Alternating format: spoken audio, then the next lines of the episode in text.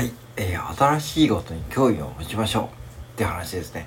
えー、今ね、ちょっと今、プログラミングにちょっと興味が湧いて、Python っていうですね、プログラミング言語をですね、まあ、えー、小学1年生レベルからね、練習し始めてます。うん。まあ、難しいんですけども、ね、なんで僕はこれやろうと思ったかというと、まあ、NFT を触ってて、とあるコミュニティで活動させてもらって、そこで、まあ、その Python っていうのを触って、うん、NFT コレクションを作った方が見えて、その様子を見見ていて、あ、これ Python って絶対使えるようになっとけばね、まあ今後絶対活かせると思ったんで、まあ、うん、本を一冊買って、それでね、えー、小学校の計算ドリルみたいにね、毎日日々やってるわけですね。うん。で、とはいえやっぱ気をつけてることもあって、やりすぎないっていうか、その要は漢字取りとかって1ページとか2ページやってくれいいわけであってですね、別にその焦る必要ないと思っていて、なんかこうね、AI とか出てきて、その要は AI で全部解決してくれると思うんだけども、とはいえ、その AI を使うようにしても、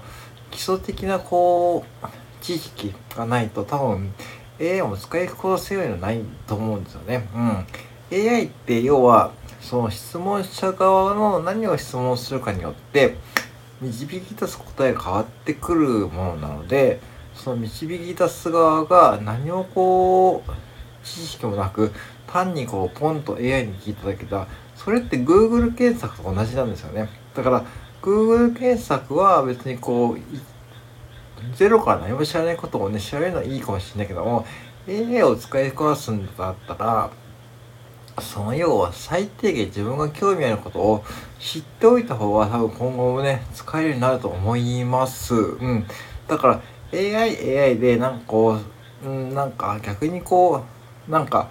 今からこう新しいことを始めるの遅いかなって思ってるのがいるかもしれないけども、そうではなくて、逆に考えると、最低限知っておくチャンスっていうふうにはも思えるんですよね。最低限のことを知っておくと逆にこう AI を使いこなせるようになるんでその自分がじゃあどこまで知っておくかっていうことを線引きする上でもう本当に基本的なこと基本的なことをやる。で基本的なことをまず触ってみてそこからちょっと発展して応用したことを、ね、AI にして AI にやってもらうってことでいいと思うんでまずはね自分が何を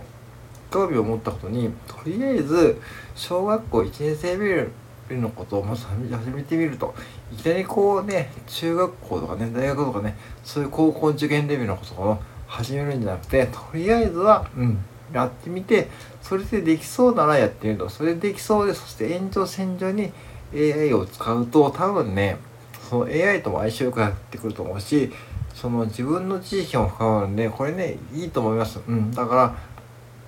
物事を始めるときは、ぜひね、その、小学校1年生レベルのことからね、始めてみればいいと思います。はい。以上です。